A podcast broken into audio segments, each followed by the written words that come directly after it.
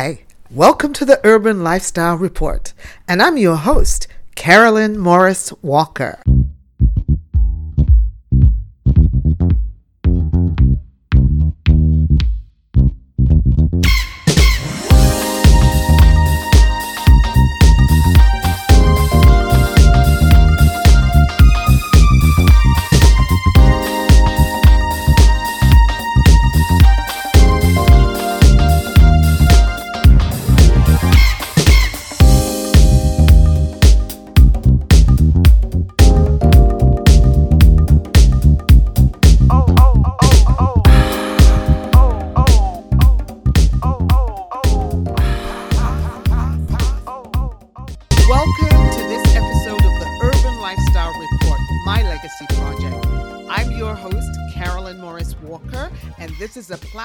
To reflect Blacknificence and Black excellence in our community. I am thrilled to have with me Amanda Hamer. She's the business owner of Edible Bliss 11, and she's my guest today. And without a doubt, she is Blacknificent and she is Black excellence. She attributes her culinary skills to her late mother and being influenced by growing up in a multicultural city. Urban Lifestyle Report is a space and place to showcase the many talents of Black and African people who are often invisible, not acknowledged, not celebrated in popular media for their awesome talents, accomplishments, and achievements that contribute to the community and the world at large. So I'm delighted and elated when I meet people in my community who are doing outstanding and amazing work in a plethora of areas. They are educators, creators, influencers, entrepreneurs, founders, change makers, and they are igniting, building, and transforming our community in a variety of ways. They are engaging in these activities full time, part time, and even as a side hustle, making their passions and visions come to life. And I believe the community needs to hear about you. Amanda Hamer is a graduate from George Brown College from the Culinary Arts Program, and her dishes can be described as a fusion of West Indian, Asian, and Canadian flavors and she has 20 plus years in this industry. So, Amanda, thank you so much for being here with me today. Awesome. Thank you for having me. Give us some background information about yourself and how you made this journey in becoming a caterer, baker, and chef. Tell us about that journey. Well, I've always had a love for food and especially to be creative and merge the two together. Like people eat with their eyes first. So if I can create dishes that are appetizing looking and has color and textures and stuff like that, and I can merge the two, it, it just thrilled me to be able to do, to do that. So I grew up in Regent Park and I attended a church program when I was younger and they allowed us to bake cookies and experiment with pies and stuff like that on different days. And I always excelled at those things and I always uh, took a liking to those things. And later on, I worked at different restaurants. And then I decided to go to college to gain more experience with classical cooking, to learn my mother's sauces, to learn how to make soup from scratch, and to learn and excel at my knife skills. Um, and then from there, I, I worked at a place called Pusateri's, and Pusateri's was a, an eye opener for me. It it allowed me to learn about different meats and cheeses around the world and how other cultures fuse things together. Started up, um, it was a, a sandwich case there. And uh, the amount of different meats that we would merge together or different cheeses and different flavors put together like a sweet potato turkey sandwich on a croissant made with a cranberry mayo and I learned to infuse different I learned about how to make aiolis and just the, the numbers were and the, the numbers of different combinations of foods were endless that you could put together and made it taste really gourmet. So I've taken all of those things that I've learned and I transitioned it into what is now Edible Bliss. So Edible Bliss came about about five, six years ago. And I, it was a side hustle for, for many, many years. And I was kind of scared to take that leap of faith and jump into the world of being an entrepreneur because I'm like, it's it's not I'm not guaranteed to have a two week paycheck. I still got my kids that I'm taking care of. Um, you know, fast forward a couple years, fast forward to now, or like a year and a half later, I quit my job. I said, I don't know how I'm going to pay my bills, but I'm going to do this because I have a following. People love my food. People are always, you know, gravitating towards me. So I'm gonna, I'm gonna, I'm gonna make it work. And I've made it work for the past year and a half. My kids are adults, and you know, even before that, I've taught them the fundamental of how to cook for themselves and to take care of themselves. So now it just feels a lot easier to take that leap of faith, to be honest. So yeah. That's pretty awesome. And I really admire people who walk by faith yes. because sometimes we get caught up in that fear and that's what holds you back. And now, oh, yes. you know, keeps you from learning about the many many opportunities that are awaiting you if yes. you just step out and just do the thing. Mm-hmm. It's amazing what comes mm-hmm. back to you, and I'm so glad you've shared that. Now, Absolutely. I was reading your bio, and I love that it says through growth, determination, and many referrals, you have made a name for yourself, leaving a blissful experience with every client as mm-hmm. well as lasting memory. Talk about the importance of that. I think the importance with food and the connection with humans is very, um, it's something you always remember. When you're young and you have that that taste of a special dish that your parents made or your nana made, and when you grow up, you always remember that, and it, it, it brings a sense of comfort, a sense of joy, and it's something that you can relate to. And it's it's I think it's important to always leave a lasting impression on any dish that you make and anybody that you cook for.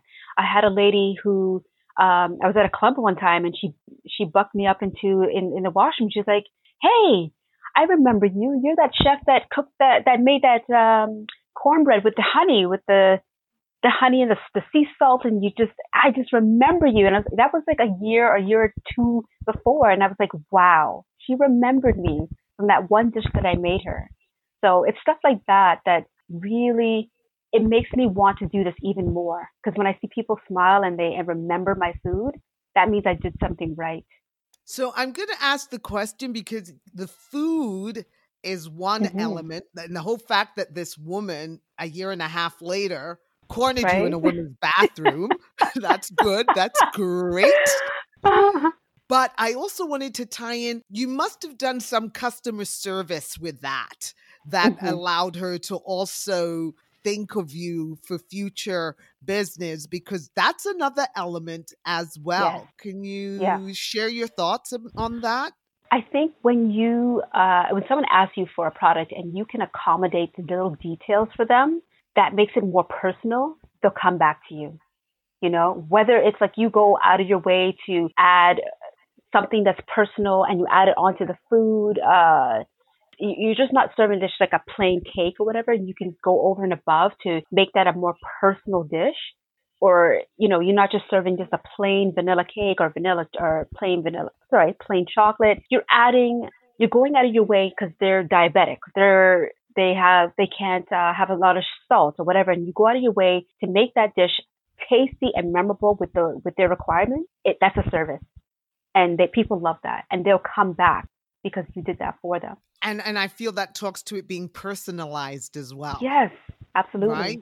And that makes me feel important as your customer that you absolutely. have taken in everything that I've told you and you've personalized it for mm-hmm. me. Mm-hmm. Another piece I read about you speak of enhancing the soul with visual, expressive desserts and unique dishes. How does your creativity and innovation play into this? as a chef? Because I think when you when you have my desserts, you're not just getting like a regular meringue pie. You're getting a meringue pie or it could probably be infused with passion fruit, or you're getting a tart that's infused with organic coconut shavings instead of instead of shredded coconut, or you're getting desserts that are not um, that you don't see every day at like on the shelf like my Hello Mandy's. I they're actually traditionally called Hello Dollies, but I named them after myself. so it's just it's right? Why not? Right? It's so it's a layer of graham crumbs, butter, and then it has condensed milk, chocolate, and coconut, and it's a bar. And when people taste these things, like they, they, you probably don't, it's not a regular thing. When people taste it, they're like, "What is that?" Or like my Jamaican rum cake cheesecake. They're like, "What? Sorry, what did you just say?" I said it's a Jamaica black cake cheesecake infused together, and people are just wowed. So I like to do stuff that are not traditional and mm-hmm. very uh, again t- tied to your name edible bliss when exactly. i hear that i'm a foodie so me love to eat yes and then for me that blissfulness when mm. something mm. hits your palate and yes. you have that wow experience right it's it's, it's yes. a very visual visceral um, mm-hmm. experience you feel it like when you're eating good food you get a feeling that goes with that, right? So yes. I, your, your the name of your company, Edible Bliss, yes. ties that in extremely yeah. well. I've had people who've tasted certain desserts and they've danced. They danced for like a minute in front of me and then they're like, okay, I want that. No questions asked, just I want that. They've danced. And that makes me so happy. yeah, I do mess like if I put something in my mouth and I really like it, I am literally going, mm, mm-hmm. mm, like I am letting you know yeah. as loudly as possible that this is it. This is doing yes. it for me. Yes. I'm very curious about finding out more about you being featured on the Food Network on mm-hmm. the Donut Show, where you placed second, I read. Yes, yes. All right now. it was an amazing experience. It was, I was a nervous wreck because uh, I've never been on TV like that before. Uh, I did not, prior to being on the show, I did not know how to make donuts. So I had like three weeks to learn how to make donuts. And wow. on the show, they, they had us make cake like donuts and a fried donut. And uh, my partner was the manager of where I was working and he knew nothing about co- cooking. But why it made good TV is because he was very flamboyant and it just made good TV, you know, the, the sassy black girl and the gay, the gay boy, right? So right. it was quite an experience because like, you know, like I said, he has no experience in cooking or baking and he left, there was one part of the uh, show where he had left my donuts in the proofer and the timer's going down and I was like, I can't swear here, but I was letting off the f bombs and like, oh my god, you you're gonna make us lose? And oh my god, I can't. You had one job, and all you had to do was take donuts out of the proofer, and oh my god. So we managed to take it out of the proofer, fry it, and then um and then glaze it. But we we missed an element. We missed one element. We stuck to the theme, but because we missed one element, is why I came in second place. Wow. Yeah. So we were close to winning 10 grand. Yeah. That's pretty impressive though. Yeah. Yeah. and and how did you get on the show? What was the process? How did that happen? Um actually through uh I was a head chef I was the head pastry chef at the Barque Smokehouse on Roncesvalles and they just came up to me and asked me like, "Hey, do you want to be on TV?" And I was like, "Uh, what do I have to do?" and I was so nervous. And also because I've uh, people don't know this about me, but I have a gluten intolerance. And I knew on the show that you probably have to eat eat the donut and pretend to taste it. And I was like, I can't do this. I, you know, and I can't work with flour and I can't do all these certain things. But I did it anyways. I was scared and I did it anyways. Wow, I yeah. love that. So mm-hmm. gluten intolerance, what does that mean? For those so of us any, who may not understand what that means. So for me, I think everybody has different levels of how they react to gluten, but there's certain uh, foods that when I eat, especially gluten, that I end up getting a stomach ache, a headache, back pain, lethargic, uh, headaches. I just can't function. It and it sometimes it'll hit me. Sometimes it, it's like a three day delayed reaction, and what it's doing is tearing the lining of my stomach and stripping it and so wow. there's like gaps and holes in my intestines, which, excuse my language, that, you know, you have diarrhea or loose bowels and you can't hold food in. So since then, I've repaired my stomach, but there's still stuff that I should stay away from, like excess sugar and corn or whatever. So people don't know this side of me that I actually eat healthy, but I, I do love to make decadent desserts. And sometimes I'll engage. Mostly I, I have to eat, watch what I eat because of that. If a person has like a gluten intolerance mm-hmm. or any other kind of food intolerance, and they were to approach you to cater, chef them up, I can help them.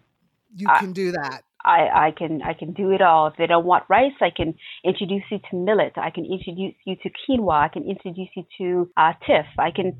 There's so many other different grains and flours that you can use and and substitute stuff that people are like even swerve. This it's like a sugar alcohol that's not actual sugar, but it's it's good for diabetics and stuff like that. So yeah, there's so many. I I had to force myself to learn how to cook alternative foods. So I've implemented some of those things within Edible Bliss, my menu. And what is the benefit of you now learning about these alternate food choices for people? What do, why is that beneficial? It's beneficial because people want their cake and eat it too. Straight up. Straight up. They want to have, they want to be able to enjoy food and not have food taste like cardboard. Seriously. Oh, I love that. so this is going to lead me into you received the People's Choice Award for 2019 by blacks.com for best baker for 2019. Yes. yes. Share that experience with us. What was that like? Well, first of all, there are a lot of incredible bakers in Toronto. And I, I'm just so honored to be even nominated, yet alone win. And it's just honestly, it's great to be recognized for all the hard work. People don't understand what it takes to make a cake. They're like, yeah, you just whip some flour and throw some eggs in there. No, it's like when you see the final product and you understand how long it takes and working with fondant and it's not easy. It's an art. So, it's an art. It's an art. Absolutely. And and, and you gotta learn you know, baking is a science. It's an art and a science because you got to learn about temperatures. If you're, if you're, how, if you, wherever you're cooking or you're, whatever you're doing is too hot, your food will melt. If your product will melt. If you're in the right temperature, it, your your product will turn out better. Using different sugars and butter, like different products, you got to learn that stuff, and that comes with time and experience, right? Exactly. Earlier, we had spoken about that people eat with their eyes 1st mm-hmm right mm-hmm. you, you you see it and really that is the first sensation then it going into your mouth next yeah. to then connect those two components Absolutely. why is it the visual part of presentation of food tell us about the importance of that why what happens with that what is the psychology behind that um I guess I, I, I, I don't know. I'm not a I'm not a psychologist, but like I guess you're just more drawn to food that has colors and textures and because i looked at your website and uh, mm-hmm. one of your pictures is this beautiful display catered event with all mm-hmm. and the mm-hmm. first thing that hit me was the colorfulness of yes. the food that was being displayed right I, I was drawn to that immediately and then that made me think ooh i'd like to have mm-hmm. that Mm-hmm. Because when you, it's also about plating and and putting certain things together. You can't just, you know, when you go to a buffet and you slap everything on the plate, it doesn't look that appetizing. But when you strategically put things in place, it's much more inviting. Like my boyfriend always complains, just throw it on the plate, blah, blah, blah. But I can't help it. I have to make it look pretty. I'm sorry. It's just in my blood. that's fabulous though because yeah, yeah the I, I don't think that people think about plating food when no. you're every day right they, mm-hmm. they don't mm-hmm. think they just slap it on the plate but thank you for always mm-hmm. having that in mind yeah now i've had the pleasure of tasting your culinary delights at a few How She Hustles events yes. uh, by the fabulous emily mills and you, I would say, the caterer mm-hmm. at most of her events. Is that correct? Am I? No, I just I just catered one of her events, or sorry, two of her events. And I and I, I I believe that you and Emily are connected from before. high school. Yeah. grade nine, grade nine. Oh wow. yeah, so 25 plus years. Friendship still going strong. Yeah. That's She's, very awesome. Yeah. That's a that's a you know, good thing. She makes it easy. She's a phenomenal woman. You know, she's I, I, she's a role model first of all, and I, I've always admired her. Even when we we're in high school, she's still the same loving, caring, and determining uh, woman as she is now. Mm-hmm. And I mm-hmm. would think having a, a, good friend who's also an entrepreneur, yes. and you being an entrepreneur, um, yes. that you are great support for each other. Yep, yep, absolutely. Yeah, and we did it around the same time. Yeah, because she was working at CBC, and and then I was doing my thing, and we'd always talk back and forth. Okay, what are what's our future plans? And yeah, we're still doing it, still connecting every day, and checking up on each other, making sure our families are good and our businesses are good. And yeah. So during this time when we're under this, and I don't even want to talk about this COVID time, but here we are. Yeah. How is that impacting on your business? Oh, mm. it, it was very stressful in the beginning because I had a, the month of March and April was lined up with gigs. The amount of money that I was going to make um, was good. And then you know they announced that everything has to be locked down and social distancing and i people had paid deposits and i had to give that back. And it was it was stressful. I think the number one thing i always worry is about is is is money like where it's going to come from? But at the same time i always think i'm in a good position because people always got to eat. Right. And why not eat good food right? So everybody's got to eat. So i'm never going to really go out of i'm never going to go out of business right I may struggle here and there for, but honestly, it's it's honestly it's been great. Like people have connected with me, connected throughout the the quarantine and asked for cake. They're like, I have no one to share this with, but I'm going to eat it by myself. so right, yeah, it's it's actually been okay. Mm-hmm. Tell us some of the highlights of your catering career. I read that you prepared dessert for the Prime Minister of Canada. I did. Uh, when was this? Uh, what prime minister was that? And how did this happen? Share that with us.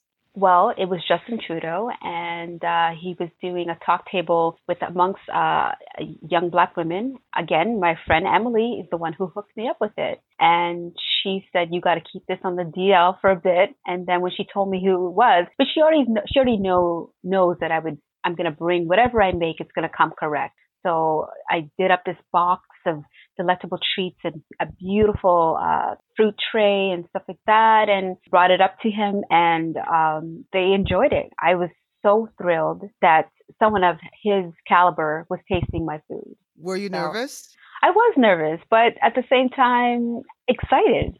Yeah, I would think that's very exciting. Yeah, uh, it just shows uh, it shows that I'm leveling up. You know what I mean? It's these it's small steps, but it's still I'm leveling up. Why mm-hmm. do you need to level up? You always need to level up. You always need to do better than you. You know, it's it's a comp. It's never a competition with the next person. It's always a competition within yourself. Last year, or the year when I that year that I did that, I never ever dreamed, ever ever ever ever that I would be making a dessert or a fruit platter or whatever for any celebrity. I, I really I, I feel bad that I don't know the reggae artist, but I think her name is Shayna or Sheena. I don't know. But when I put it out there, people are like, "Oh, I know her. She's that reggae, that new reggae artist on the scene." And then I googled her and I was like, "Oh, she's big time." So I did stuff for her, Justin Trudeau, and yeah, that's just that's that's to me, it's um doing better than you did the year before or last month or whatever is leveling up, and it's important because you learn from your mistake and it's just growth. And that would lead me to what's the vision for edible bliss for the future? Like, where do you see the future of edible bliss? So, I'm going to jump ahead because 2020, I had a vision, and the vision was to open up a, a small 10 seater cafe. And because of what's going on in the world today, I don't know if that's going to happen this year. So, what I'm going to do is jump ahead five years. I see Edible Bliss, a franchise, this cute, quaint, delectable gourmet store and there's maybe three, four, five of them around the city or in different places around the world. And the recipes are authentic and, you know, it's a thriving store that's that was built from me, built from just my recipes. Yeah. I love that. Yes. That's Yeah. a great strategy. Talk about some of your challenges. I mean, we spoke about COVID, but that's hmm just a that's a global challenge. But prior, even as an entrepreneur, talk hmm about some of the challenges you faced. I think some of the challenges are trying to accommodate to everybody, and some people love and they want to support, but they may not have may not have it in their budget to support. But I, I and I, it goes back to what I said that people need to understand that when I do a cake, I put a lot of effort into it. The other challenges probably would be, you know, finding a, finding a good partner, someone that's loyal, someone that's reliable, someone that is on the same wavelength as you in terms of are they a hard worker? Are they um can I leave them and say this dish needs 20 more minutes of cooking and they know how to take it out at the right time and they know how to they know how to slice it up. They know if i if I were to leave them with a cake would they know how to finish it and have the same vision that i do? You know Mm, that's very important. And i, I found a couple people like that but nothing has really fallen into place. So kind of still looking you know, for a good, solid partner because I don't think this this edible bliss is my vision, but I don't know if I can do this alone because it's a lot of work. It's a lot of work. So right. And and speaking to other entrepreneurs as well, one of the things I've I've heard is working by yourself. yes, And that whole different dynamic of being in a work situation, office situation. Can you speak to that? well, people don't understand that when you're working by yourself and you you you order something, it's me going to the store picking out those right vegetables, those whatever you want. I'm going to the store. I'm doing the prepping. I'm doing the cooking. I'm doing the delivering. It's all me. And sometimes I cater for people for about 150, 150 plus. It's a lot of work, you know. So yeah, those that's a, it's challenging, but I at the same time I do love it. Yeah, I have a lot of respect for people who have restaurants, who are chefs, who are bakers, hmm because cooking, baking, it's Yeah, a lot, a yeah, lot of work. When I'm cooking my own food up in here, I yep. can only imagine when you multiply it by hmm 100, 200, 300, four Yeah, people. Yeah. And the other piece, the food have to taste good too. Yes, it has consistency. Yes. right? yes, for sure. it has to taste good because I used to do conferencing, and one of the things I heard, I've often heard, is that people will remember some things about the conference, but they hmm will always Yes, remember the food. A yes, year from now, five years from now, 10 years from now, they'll be it's true. able to tell true. you what that food was about and share the story that I worked for the judiciary and used to do a lot of their conference and planning and uh, had a conference for them in Sault Ste. Marie. hmm And that morning, now Sault Ste. Marie, there was one hotel Wow. that could accommodate this group of judiciary, hmm and the hotel itself was a little dodgy, but I had gone previously to do a site visit, and the food was impressive. hmm hmm right? So off we go the morning of the first morning of the conference. These three JPs back me up to tell me how horrible the food is.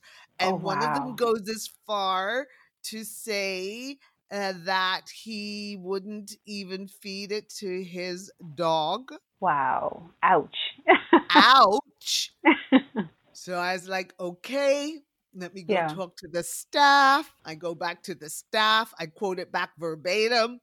Yes. And I say to them, you need to pick up your game. Yep. Wow. So by the lunch service, the three JPs came back and said that was much better. Oh wow. Yeah. Right. Yeah. So, and I know they're probably still talking about that now. oh my goodness. Years later. Yeah, it's important. It's important to always be consistent with your food. And the other thing I found is like I always try to play music when I'm cooking. When you're in high spirits and you put love into your food, and you, I always pray over my food too. people can feel that. People eat that and they feel that too. Oh, you're so on point because mm-hmm. when I cook my food, I will say I cooked this with love. Yes. I hope you can taste the yes. love. Yeah. Because I'm cooking it with this from this joyful place. Yes. That's awesome. Do you share your cooking knowledge with your children? Do your children know how to cook? They do, but they're lazy. they prefer me to cook. They they would say, "Mom, but you just you do it better, so just make it for me." And I was like, sometimes I'm like, okay, but more times I'm just tired. But I've taught them the fundament, like I've taught them the fundamental um, basics of how to cook and do sauces and stuff like that. And my son will more experiment with how to cook different dishes, but they're both pretty both pretty good at it because I taught my son, I said, you only need to learn how to cook these things. You can cook chicken. Yes. and uh, you can learn, I think chicken was the basic one. I said, if you can cook chicken, you're good. Yeah. yeah. And boil two potato and make a rice and make a pasta because yeah. I also think it speaks to being self sufficient. Oh yes, it's, absolutely. Right, self sufficiency. You you you can't be sitting around waiting for somebody to cook you a dinner because you don't time. know how to put pot to fire. Mm-hmm. Right? It's so true. And the other piece that comes to mind for me is that you know bad food when you taste it. Yeah. Right? Oh yeah. Oh, oh, so true. Like I, that's the thing. I, I've actually spoiled my kids when they te- taste like other people's mac and cheese and they taste mine, they're just like, Mom, what is this? What am I eating?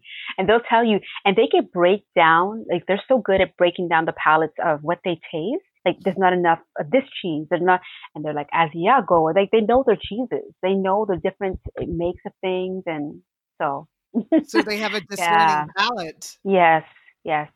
Yeah. You spoke about your mother being uh, very influential in yeah. you being the chef that you are, interested in cooking. Mm-hmm. Talk about a little bit about that relationship with us, if you don't mind.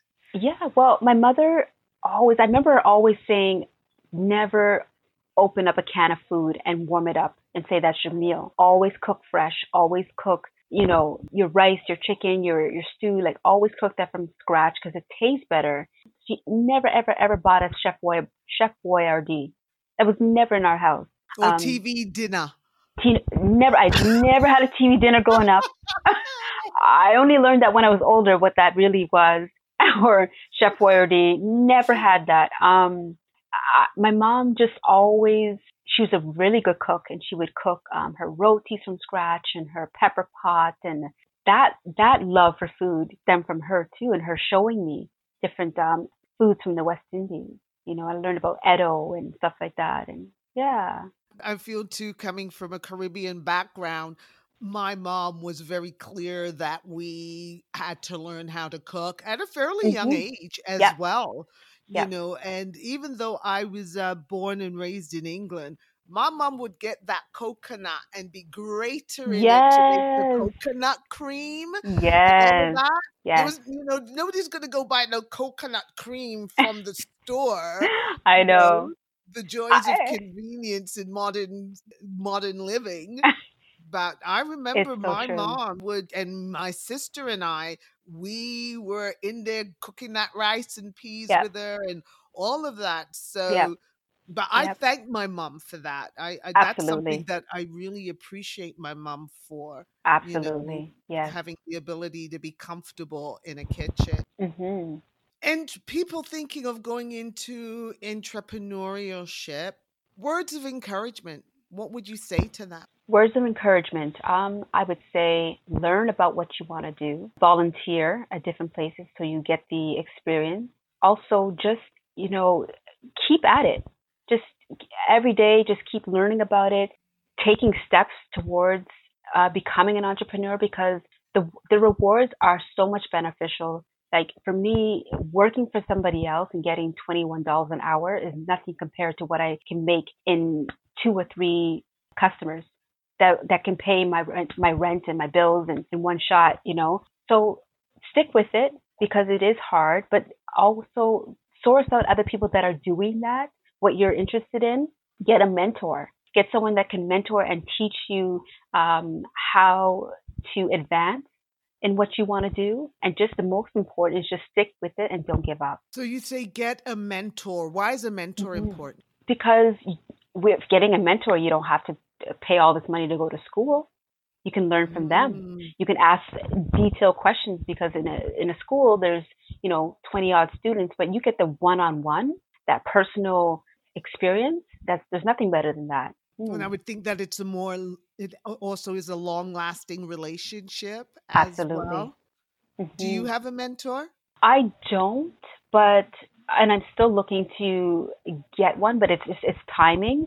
Uh, but it's so funny that you asked because the other day I just went into a store. His name is Randy's. Randy's. Oh, what's it called? It's just Randy's on uh, and Yonge there, and I would love for him to become my mentor. But he was just giving me the ins and outs of how to start the cafe, how to start up a, a restaurant or a food truck uh, business, and he was just giving giving it to me blunt. This is what you got to do. You got to get this much capital. You've got to build your fan base, build your following, um, and just he gave it to me straight. And it's stuff that I needed to hear because you know we're in this pandemic thing, and it's like I don't know whether to go left, right, or center. But mm. he was saying, you know what, it, the economy is not good right now, so just just hold back on what you're doing, but still put yourself out there on YouTube, do YouTube videos, let people get more familiar, get more of a following.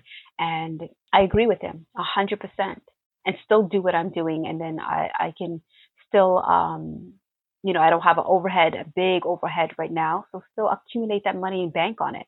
Mm-hmm. Mm-hmm. And I would think too, um, you said the food truck, that food truck industry has exploded I know. into something. You know, there used to be a, a Jamaican man, I think he was Jama- Jamaican, and he had the first food truck in my memory. Yes. I would say about 20, 25 years yes. ago.